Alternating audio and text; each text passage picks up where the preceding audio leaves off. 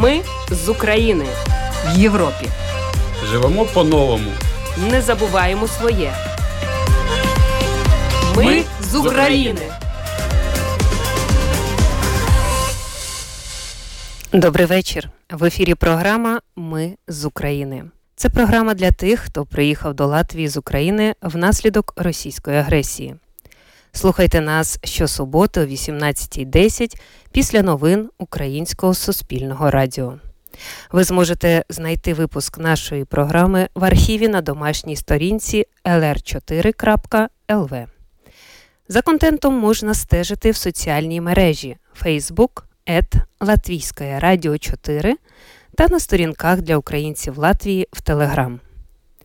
Історії українців, які зараз проживають в Латвії та інших країнах Європи, важливі соціальні питання та інтеграція в латвійське суспільство, коментарі фахівців та поради психолога, а також інформація про культурні та спортивні події все це в програмі Ми з України, яку сьогодні веде Олена Федорова, звукооператор Яна Дреймане. В середині липня у Латвії затвердив пропозиції Міністерства освіти і науки щодо фінансової підтримки студентів та науковців з України в наступному учбовому році. Українські студенти, які володіють англійською, можуть претендувати на бюджетні місця та державні стипендії у розмірі 140 євро щомісяця, а також на участь у програмах обміну студентами між країнами за програмою Erasmus. Про перебіг подій щодо вступу українських переселенців в латвійські вищі навчальні заклади розкажуть Рита Болоцька та Олег Кудрін з Зукерінформу. Про свій досвід навчання в Ризькому технічному університеті розповість майбутній хімік Юрій Суліма. А президентка Інституту психології підприємництва Олена Бабіна повідає, як після початку повномасштабного вторгнення Росії в Україну спромоглася перевести учбовий заклад разом зі студентами до Латвії. Також до вашої уваги офіційні коментарі, що надали нашій програмі Латвійські університети щодо вступу, можливостей та умов навчання в цих учбових закладах українських переселенців. І гість у студії піаніст Артур Нікулін. Відверто кажучи, довгоочікувана мною зустріч. Артур лауреат першого міжнародного конкурсу молодих піаністів в Нідерландах, міжнародного конкурсу піаністів імені Шопена, міжнародного конкурсу сучасної фортепіанної музики в Парижі.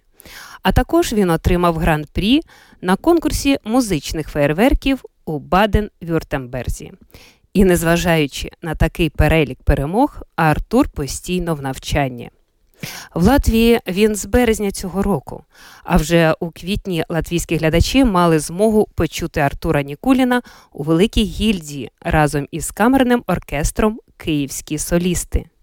Цього тижня на ЛР3 був його ефір з музикою українського композитора Валентина Сильвестрова. Також Артур Нікулін акомпонував львівській хоровій капелі Дударик. Ми з України. Наразі новини. Цього року східний кордон Латвії перетнули близько 120 українців. 120 тисяч українців. У більшості випадків ці люди їдуть транзитом, і лише деякі залишаються в Латвії. Так зазначив начальник прикордонної охорони. Ще одна велика група осіб, які перетинають східний кордон Латвії, молдовани, які не можуть потрапити до своєї країни з Росії іншим шляхом. Як вже повідомлялося, саме до Латвії прибули та зареєструвалися за місцем проживання майже 35 тисяч громадян України. Як влаштувалися вони, ким працюють? Наразі є така інформація, що з початку війни в Латвії почали працювати близько 6 тисяч переселенців. Найбільше українців у сфері громадського харчування, а також у готельній сфері та магазинах роздрібної торгівлі. Серед найпопулярніших професій посада підсобного працівника. Найменш популярна робітник цеху, будівельник та помічник кухаря. З початку війни 131 громадян України зареєстрував у Латвії господарську діяльність.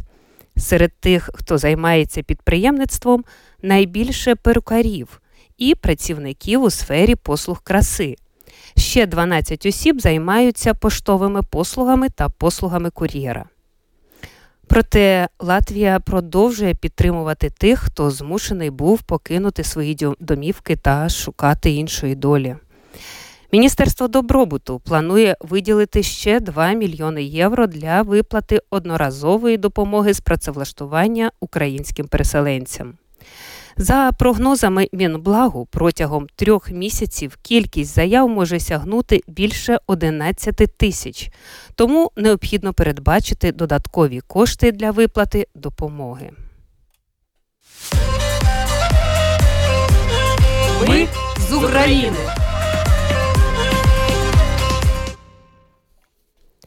Влітку е, в інститутах та університетах Латвії розпочалася вступна пора. Вищі навчальні заклади звично відчинили двері для абітурієнтів, серед яких кілька сотень українців. Які є шанси для переселенців вступити до латвійських учбових закладів та здобути професію? Розбираються наша кореспондентка Рита Болоцька та Олег Кудрін із Укрінформу. Слухайте далі в сюжеті. Когось цей сюжет потішить, когось засмутить. Але поки що справи йдуть таким чином. Серед біженців з України, які прибули до Латвії, звичайно, є студенти, яким треба продовжити навчання. Крім того, є молоді люди, які щойно закінчили школу і хотіли б навчатися далі, здобути вищу освіту. І деякі з них безумовно мають шанс навчатися у місцевих вузах. Ці деякі абітурієнти, що володіють англійською мовою на рівні Б2. Вони можуть претендувати як на платні місця, так і на бюджетні. Інформацію про бюджетні озвучило Міністерство освіти, але все одно якось не вірилось, адже зазвичай бюджет оплачує навчання лише державною латиською мовою. Для дівчат і хлопців з України будуть бюджетні місця і англійською, розвіяв наші сумніви заступник ректора Ризького технічного університету Ігор Тіпанс. А щодо платного навчання для українців обов'язково будуть знижки. Сейчас студенты из Украины, там 200 студентов, они будут оплачивать только 30% учебной платы. Это то, что делает РТУ, идя навстречу студентам из Украины. Это весь учебный год, 20 мест. Ну, а потом видно будет, ну и, конечно, есть подготовительное отделение. Если знаний английского недостаточно, чтобы обучаться в наших программах на английском, тогда они могут либо семестр, либо даже целый год обучаться на подготовительном отделении, улучшить свой английский язык, ну и учиться дальше на наших программах. За словами Ігоря Тіпанца, інтерес українців до навчання в Ризькому технічному університеті досить великий. Подано понад 200 заяв. Але продовжимо про знижки за оплату. Питання важливе, тому вирішили поставити його представникам Латвійського університету. Відповідає директор департаменту обслуговування студентів ЛУ Яніс Саулитіс. Ми маємо дві програми з бюджетними місцями англійською мовою. Ось там уже є визначеність із двома українськими студентами. Вони зайняли бюджетні місця, навчатимуться. Щодо інших молодих людей з України, які надходять до нас, одразу уточню: йдеться не про сотні абітурієнтів, а про десятки. Рада університету вирішила, що у першому семестрі нового навчального року ми повністю звільнимо українських студентів від плати за навчання. Скільки саме людей звільнимо, звичайно, це число не може бути надто великим. Поки що говоримо про 15 чи 20 студентів. А загалом гадаю, у нас буде від 20 до 40 українських студентів.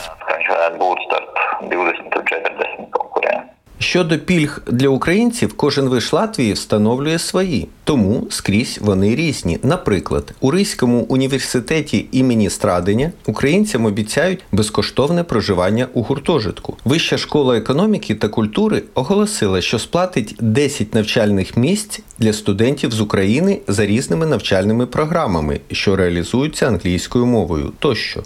Дзвоніть у будь-який вуз, що цікавить, і не соромлячись, запитуйте, які пільги передбачені для українців. Проінструктували нас у Міністерстві освіти. Саме так зробив молодий українець Данило Качур із Дніпра. Він евакуювався до Латвії у березні разом із баскетбольною командою. Данило 8 років займається баскетболом. Куди хотів би вступити, довго не думав. Знайшов у списку вишів Латвійську академію спортивної педагогіки та зателефонував туди. Нині він у процесі вступу. Я подал документы, сдаю экзамены. Большая вероятность того, что я смогу поступить. Мне нужно показать все документы, включая аттестат, плюс еще деньги для регистрации. Если я не поступаю, то деньги возвращаются. И экзамены. Экзамены проводятся дистанционно. Английский. Тут есть какой-то плюс, но минус того, что я не очень хорошо знаю английский. Из-за этого нужно будет подготавливаться в августе. Скорее всего, если я поступаю, то бесплатно и буду на бюджете. Или латышский, или английский. Я выбрал английский. И сейчас вы занимаетесь, чтобы улучшить английский. Да? Вы надеетесь, что вы подтянете его к сентябрю? Нет. То, что требуется, нет. Но уже нужно начинать чего-то. Там уже где-то через полгода, я думаю, начну говорить нормально. Нагадаємо, 14 липня уряд Латвії затвердив пропозиції Міністерства освіти і науки щодо фінансової підтримки студентів та науковців з України у 2022-2023 роках. Перелічимо за пунктами. Студенти, які володіють англійською, можуть претендувати на бюджетні місця, на державні стипендії у розмірі 140 євро щомісяця, а також на участь у програмах обміну учнями між країнами за програмою Erasmus+. Далі українські дослідники можуть приєднатися до наукових проєктів латвійських або претендувати на гранти, запропонувавши науковій спільноті свої власні проєкти. Далі важливий нюанс в умовах війни та екстреної евакуації у тих, хто приїхав з України, можуть виникнути різні проблеми з документами. Всі ці проблеми вирішуються державним коштом спеціалістами Центру академічної інформації. Залишається додати його адресу: вулиця Дзірнаву, будинок 16, корпус 2.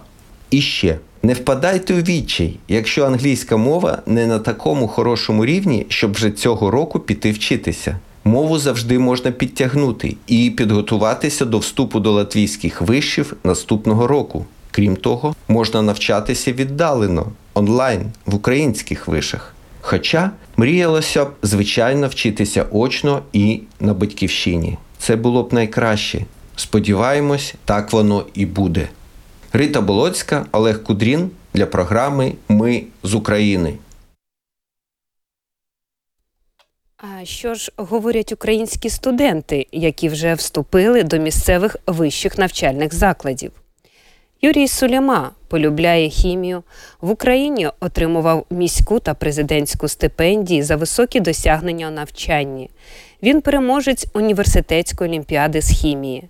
В минулому році вчився в Ризькому технічному університеті за програмою обміну, і це було безкоштовно. Як же він оцінює вищу освіту в Латвії і скільки платить за навчання зараз? Послухаємо, що з цього приводу розповів Юрій Суліма нашій програмі. Приїхали ми з Полтави, Полтавська область. Знаходиться місто на східній Україні між Києвом та Харковом. Як давно приїхали і чому вирішили, і як це вийшло, що продовжуєте навчання в Латвії? Приїхали ми приблизно в березні, можливо, там 11 березня, можливо, трішки раніше. Чому в Латвії вирішив навчатися? Бо тут я маю можливість отримати європейський диплом після закінчення навчання, і також тут навчання англійською мовою, що як такий собі бонус загарний. Також мені подобається, що програма сама дає вибір у навчанні і навчання предметів, і групи досить маленькі, тому що міжнародних студентів ми зазвичай менше ніж латвійських. А це безкоштовне навчання чи треба оплачувати? Я навчався другий семестр як студент за обміном. То в мене було абсолютно безкоштовне навчання, але зараз я вже зробив трансфер, то я вже як студент повністю навчаючийся у РТУ, і потрібно платити українцям 810, тобто 30% від усієї суми, які мають платити міжнародні студенти. Спеціалізація змінилася чи ні у вас? трішки змінилася. В Україні була спеціалізація хімія, і там був більш більш напрямок на науку як хімію. І досить ґрунтовні знання були саме з хімії, тобто органічна, неорганічна, полімерна хімія, а також і суміжні науки це біологія та фізика загалом. Тут е, називається програма інакше це хімія та хімічна технологія. Тут також іде акцент на хімічну науку, але також е, тут вже є більше вибору. Наприклад, після третього курсу студент може обрати спеціальність е, одну з п'яти, наприклад, там неорганічна, органічна хімія, хімія біоактивних сполук. Але от що мені подобається в РТУ, що можна обрати. І більше є акцент на промисловість, тому що я сам хочу стати хімічним інженером. А ще українці є студенти з вами навчаються? Чи ви один? В моїй групі був ще один з України. Він е, вступав до РТУ, тобто не як я як студент за Озеном, потім на трансфер. А він вже на перший курс, і якраз він думав вступати в РТУ і вступив. І ми навчалися ну, вже майже рік. Ну не багато українців, наскільки я розумію. Не багато. Можливо, через те, що спеціальність хімія не найпопулярніша. Я знаю, от, наприклад, у нас був курс латвійська мова. І там було 10 українців, які перевелися до РТУ. Тому можливо українців набагато більше ніж я думаю. Як ви оцінюєте рівень навчання в Латвії? Можливо, за Ерасмусом плануєте поїхати в інші країни світу? Е, я вважаю, що е, в РТУ досить високий рівень знань. І професори ну видно, що мають е, великий досвід у цій сфері, у хімічні і також е, добре навчають і не тільки що професор знає добрий матеріал, а не може його розповісти, а е, ще й як е, працівники освіти вони дуже досвідчені. Щодо Еразмусу, я думав поїхати, тому що при працевлаштуванні це може бути швидше фактором чи брав я участь у цій програмі Erasmus. Ну, як життя у іншій країні, навчання УЗІ, це підтверджує мій високий рівень знань у хімії. Тому я думаю, так буду брати участь. Наразі, якщо немає бажання вчитися в латвійських вищих навчальних закладах українським переселенцям, є інша можливість можна вступити і до українських вищих навчальних закладів, е, наприклад, до інституту психології та підприємництва, який базується зараз під Єлгавою, саме в Латвії. Підприємниця, яка має власний бізнес у сфері консалтингу, реклами та фешн-індустрії, президентка Інституту психології підприємництва Олена Бабіна розповіла нашій програмі, що це заклад вищої освіти, в якому навчають спеціалістів нової формації, професіоналів своєї справи та всебічно розвинених особистостей із потужним лідерським потенціалом. Мене звати Олена Вікторівна, і я е, є президентом інституту психології підприємництва. І зараз ми разом з нашим інститутом знаходимося у дружелюбній та дуже комфортній Латвії. Шлях був такий не дуже легкий, бо інститут має кампуси, дуже гарні кампуси під Києвом. Але коли у лютому місяці почалася війна, то ми не ризикували залишатися там разом з нашими студентами, які не тільки навчаються в вузі, але вони ще і живуть там. І тоді е, ми організували студентів та викладачів і поїхали до е, Західної України. І потім перебуваючи вже на західній Україні у безпеці, ми зв'язалися з нашими стратегічними партнерами у Латвії, які надали тут можливість. Проживати, навчатися, надали нам можливість приєднатися до нової культури, до нової ментальності. І ми вже четвертий місяць всі тут разом зі студентами знаходимося в дуже гарному місці серед природи, в нас є все для того, щоб е, наші студенти гарно навчалися, а вони гарно навчаються. І ми зараз плануємо залишатися тут, ну принаймні один чи два роки, і навіть до нас звернувся наш стратегічний партнер і запропонував нам розвивати інститут не тільки в Україні, а також в Латвії в подальшому. Я знаю, що ви не зупиняли свою роботу. Жодного дня не зупиняли. Ні, жодного дня не зупиняли. Ми навчалися. А наші студенти дуже гарно закінчили е, учбовий рік. Вони зараз залишаються тут у безпеці, і зараз ми очікуємо на новий набір. І ми очікуємо. Ми вже маємо мотиваційні листи е, від нових студентів, які планують приїхати до нас з України і з інших країн, і будуть тут з нами навчатися і жити. І це українці, які зараз знаходяться у різних країнах Європи, і які зараз знаходяться у самої Україні. Тому це дуже така гарна можливість навчатися водночас в двох країнах, не зупинятися та опанувати не тільки новий фах, але також знайомитися з новою ментальністю, новою підприємницькою ментальністю, е, з психологією іншої країни і інших людей. Це дуже е, важливо для подальшого розвитку наших студентів. Бо ще раз наголошую, що ми інститут психології і підприємництва, а тобто єдиний інститут, який, який поєднав психологію з бізнесом і пропонує вивчати саме психологію бізнесу. Можливо, є якісь проекти, які ви започатковуєте тут саме в Латвії для місцевих мешканців або для тих, хто приїхав сюди з України. Мож... Є.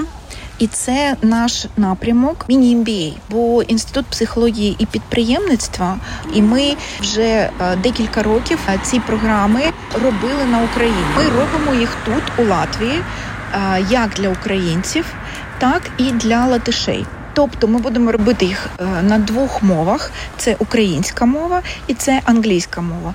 Тому місцеві можуть відвідати. І це дуже унікальні курси, тому що це курси з психології бізнесу. І там, де є декілька програм, там є для керівників і для підприємців, і це про психологію менеджменту, це про психологію керування бізнесом. Там є програма теж комунікативний менеджмент. Це для тих, хто працює у комунікаціях. Є креативний менеджмент, це менеджмент креативних, є ще hr менеджмент. Курси вони будуть онлайн чи офлайн? Як ви плануєте? Вони будуть у двох форматах. Вони будуть і онлайн, і офлайн. І це будуть короткосрочні курси три місяця у гібридному форматі. Тобто, ті, хто тут, вони можуть відвідати аудиторію і спілкуватися безпосередньо з викладачами. А ті, хто, наприклад, зараз знаходяться в Україні чи в іншій країні, навчатися, вони можуть приєднатися онлайн. Заявки треба чекати. Якийсь термін є подачі, чи ще немає оголошених цих у цих курсів? Да, ми зараз вже їх підготували і зараз почнемо оголошувати за інформацією. Звернутися теж за телефоном плюс 38 067 519 75 77 або подивитися на нашому сайті і приєднуватися, бо саме ми, українці, ми саме ті люди, які зрозуміли, що все, що є важливо в нашому житті, це все є тільки всередині нас, а всі інші речі вони не такі важливі.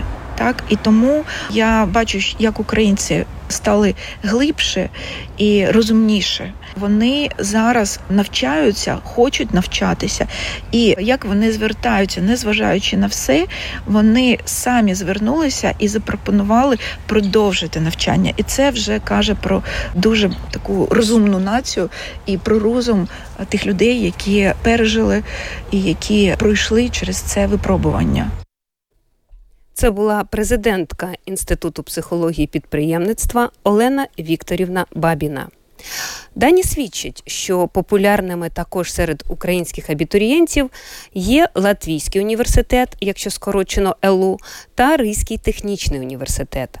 На запит нашої програми спеціаліст громадських відносин департаменту комунікації Латвійського університету Вікторія Єленіна зазначила, що з початку війни в Латвійському університеті навчалося 20 студентів з України. В осінній семестр виявили бажання почати навчання ще 40 осіб. На даний момент контракти уклали 15 осіб, більша половина отримали бюджетні місця за результатами конкурсу. Найпопулярнішими є наступні програми: це англійська, європейські мови та бізнес-дослідження, культурна та соціальна антропологія. Ці студії англомовні та на них є бюджетні місця. Але серед заявок, що очікують на розгляд, більшість вибирає інформатику або бізнес-менеджмент. Наразі за інформацією, яку надав нашій програмі відділ зовнішніх відносин Ризького технічного університету, цьому учбовому закладі в минулому учбовому році очно навчалося 20 студентів. Зараз йде процес прийому понад 200 абітурієнтів з України. Серед спеціальностей, які найбільш цікавлять українських абітурієнтів, це інформатика та інформаційні технології, економіка та бізнес, інженерія, механіка та машинобудування, розробка кібербезпеки, управління міжнародними економічними відносинами. Що стосується регіональних вищих учбових закладів, то, скажімо, в Даугавпілському університеті ще до війни вступив та навчався лише один студент. Ще один абітурієнт на одну з програм для іноземних студентів, де є викладання англійською мовою. А я нагадую, що ви слухаєте програму Ми з України, яку веде Олена Федорова, звукооператор у студії Яна Дреймане. Ми з України.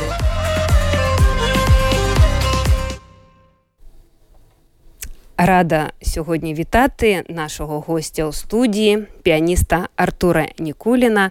І перш ніж надати йому слово та е, дати гарні слова подяки за те, що ви робите в нашому просторі в Латвії, трішки розкажу про вас.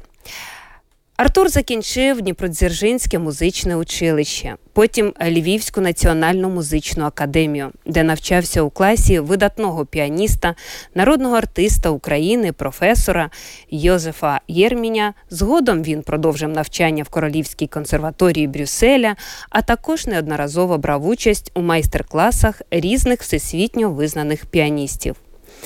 Артур Нікулін здобув лаври на першому міжнародному конкурсі молодих піаністів в Нідерландах, на міжнародному конкурсі піаністів імені Шопена, на міжнародному конкурсі сучасної фортепіаної музики в Парижі, а також отримав гран-прі на конкурсі музичних фейерверків у Баден-Вюртемберзі. Успішно брав участь у різноманітних фестивалях в Україні, Польщі, Швейцарії, зокрема у фестивалі Валентина Сильвестрова у Базелі. Тісно співпрацював із такими сучасними композиторами, як Дичко, Чесноков, Щербаков, Баркі та Сильвестров, виконавши прем'єри їх творів для фортепіано чи камерного ансамблю. У квітні цього року глядачі мали змогу почути Артура Нікуліна у Великій гільдії разом із камерним оркестром Київські солісти. З червня е, на Латвійському радіо 3 був його ефір з музикою українського композитора Валентина Сільвестрова. Також він акомпонував львівській хоровій капелі Дударик на концерті у Великій гільдії. Все так, Артуре. А все так, знаєте, мені навіть на, наразі дуже незручно, бо ви стільки е, всього гарного про мене сказали, що я якось е, трохи загуб, загубився. Це відверта правда. І правда, те, що я сказала на печа... на початку нашого ефіру, про те, що я чекала на нашу зустріч. Я багато про вас чула від знайомих музикантів. Е, це велика подія для Латвії, і ем, це точно можна сказати. Але наразі в мене інше питання. Все одно повернуся до такої болючої теми. Як ви сприймаєте все те, що сталося і відбувається дотепер в нашій Україні? А, Знаєте, можливо, я е, трошки. А, Я просто скажу, що я приїхав сюди із із, із, із, із Москви. Тобто я а, був у тому епіцентрі а, тих жахливих подій, які почалися. Я бачив, як це все починалося. Я знав про те, що е, війна почнеться десь ще в січні. Мені про, про, про, про це вже казали офіційно. Я у тому місті жив три роки. Я якось намагався виживати у тому суспільстві. І я просто скажу, що це просто настільки жахливо. І те, що відбувається зараз, і а, те, та культура, те суспільство, яке зараз знаходиться у Москві. Артуре, наразі ви в Латвії. Що скажете про цю країну? Як вам тут? А знаєте, а по-перше, я дуже вдячний Латвії, тому що а, тут така є колосальна підтримка, а, яку в інших країнах Європи просто не може бути. Ну, це в принципі з одного боку і зрозуміло, тому що якщо не брати зараз Україну, то країни Балтії, тобто Латвія, Литва, Естонія, вони найбільш постраждалі від агресії Росії е, за всю історію. Тобто Е, це наші друзі, і вони дуже добре розуміють е, це, з яким сусідом ми е, знаходимося поруч. От а я тут отримав дуже колосальну підтримку у плані своєї творчості, тому що у мене вже була і купа концертів, тут і записи на радіо, і інтерв'ю. От просто от, ну я приїхав, я нічого не не робив, мене знайшли самого. От е, Мене знайшли сказали, що Артур, от е, ви приїхали, ми дуже раді, що ви у нас тут, е, ви український музикант, давайте от якось співпрацювати, давайте показувати українську культуру. От, І якось так все пішло дуже добре спочатку. Ну, ви сказали, я український музикант. Ви таки розподіляєте музику? На українську, німецьку, російську, французьку? А, Звичайно, бо а, в нашій музиці в українській є а, дуже потужний генетичний код, який Росія намагалася е, винищувати дуже багато років. Це відомо, бо в принципі дуже багато українських композиторів або були забуті, або були просто, ну скажімо так, навіть прямо вбиті, вбиті Росією. Я навіть знаєте, я починав ще вчитися музиці на початку незалежної України. Я пам'ятаю досі, так ну, в 90-ті роки свої уроки у, у музичному коледжі а, з української музичної літератури, де на українській музичній літературі мені е, мені казали, що а, українська музика вона не є дуже гарною, тобто ви зараз її послухаєте там 20 хвилин, а потім ідіть займатися своїми справами. Тобто якось так було. А я знаю, що ви виконуєте і ну не можу сказати, товаришуєте, але в добрих стосунках з Валентином е, Сильвестровим. Е, це видатний український композитор, який наразі в Берліні. Так. Так. Скажіть мені, будь ласка, от у кожного піаніста, я так думаю, є свій композитор. Ваш, напевно, Валентин Сильвестров якого ви виконуєте абсолютно віртуозно. Це ми чули, і слухачі пощастило нещодавно в ефірі ЛР3 слухати твори у вашому виконанні. Скажіть, скажіть, будь ласка, от чим близький вам е, композитор Сильвестров? А, Ну, знаєте, це таке питання досить складне. А, Можливо, я почав розуміти взагалі, як грати на фортепіано лише після знайомства з е, Валентином Сильвестровим і після того, як я я почав грати грати, грати його твори, тому що. В принципі, він своєю музикою навчив мене. Ну, є так, таке поняття у нас у піаністів як туше, тобто доторкання до до клавіш, правильне доторкання до клавіш. І в принципі, тільки з його музики починаючи, це е, було в 2004 році, коли я з ним познайомився вперше. От, Десь починаючи з того, я почав розуміти, як правильно грати на фортепіано і. Після того ми з Валентином Васильовичем ми дуже тісно спілкувалися і спілкуємося досі. І я, до речі, до, хочу проанонсувати зараз. 16 грудня буде його Е, сольний авторський концерт у місті Рига. Поки що невідомо в якій залі, тому що, можливо, велика гільдія, е, яка є головною сценою класичної класичної музики в Латвії, вона можливо закриється на ремонт, а можливо, ні. Це поки що ми ми не знаємо. А якщо не невелика гільдія, то це буде Домський собор, але Валентин Васильович приїде, він дав згоду. От, Тобто це буде концерт, де буде приймати участь хор Радіо Латвії, буде приймати участь камерний оркестр е, Сімфонієта Ріга, вокалістка з Києва Інна Галатенко і я. На жаль, слухачі не бачили мою реакцію на, на ваші анонси. Е, це супер. Літо ще зараз, але ми вже чекаємо зимку, 16 грудня. Так. Е, будь ласка, слідкуємо за афішою. І Артуре, коли ви останній раз бачили маестро? Е, що це була за зустріч? Я зрозуміла, що ви до Валентина Васильовича ще не доїхали в Берлін. Так, я, на жаль, ще не доїхав. Я я востаннє його бачив. О, це, здається, був 2019 рік, коли ми. Ні, ні, о, помилився. 20. 21 рік, так. 21 рік квітень, коли я записував його цикл у організалі Білі е, міста Біла Церква. От я тоді його бачив, я привозив йому той запис. Ми з ним дуже довго розмовляли. Я мав критику на свою адресу. Ну, звичайно, як від композитора буває. І от, в принципі, от тоді це був, скажімо так, крайній раз, але я дуже сподіваюся, що я я от скоро, бо буквально там десь за тиждень хочу поїхати до Берліна, щоб його побачити. Є такий вислів, коли говорять гармати музи мовчать. Проте ви, Артуре, активно займаєтесь концертною діяльністю. Це повсилу відбувається? Чи є натхнення, якась мета, місія?